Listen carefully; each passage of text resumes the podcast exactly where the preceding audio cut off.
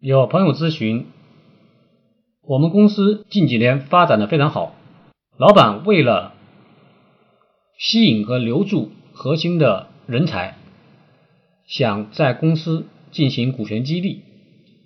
老板的要求是：第一，获得股份的员工没有对公司的实际经营和决策权；第二，员工离开公司以后，股份仍然属于公司。朋友想知道，公司应该采用什么方式来进行股权激励比较好？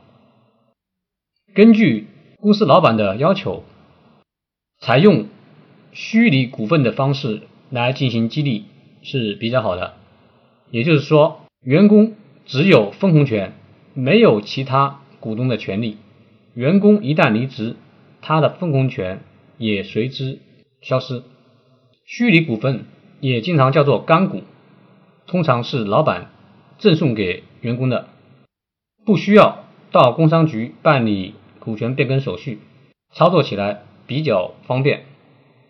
这是最便捷的方式。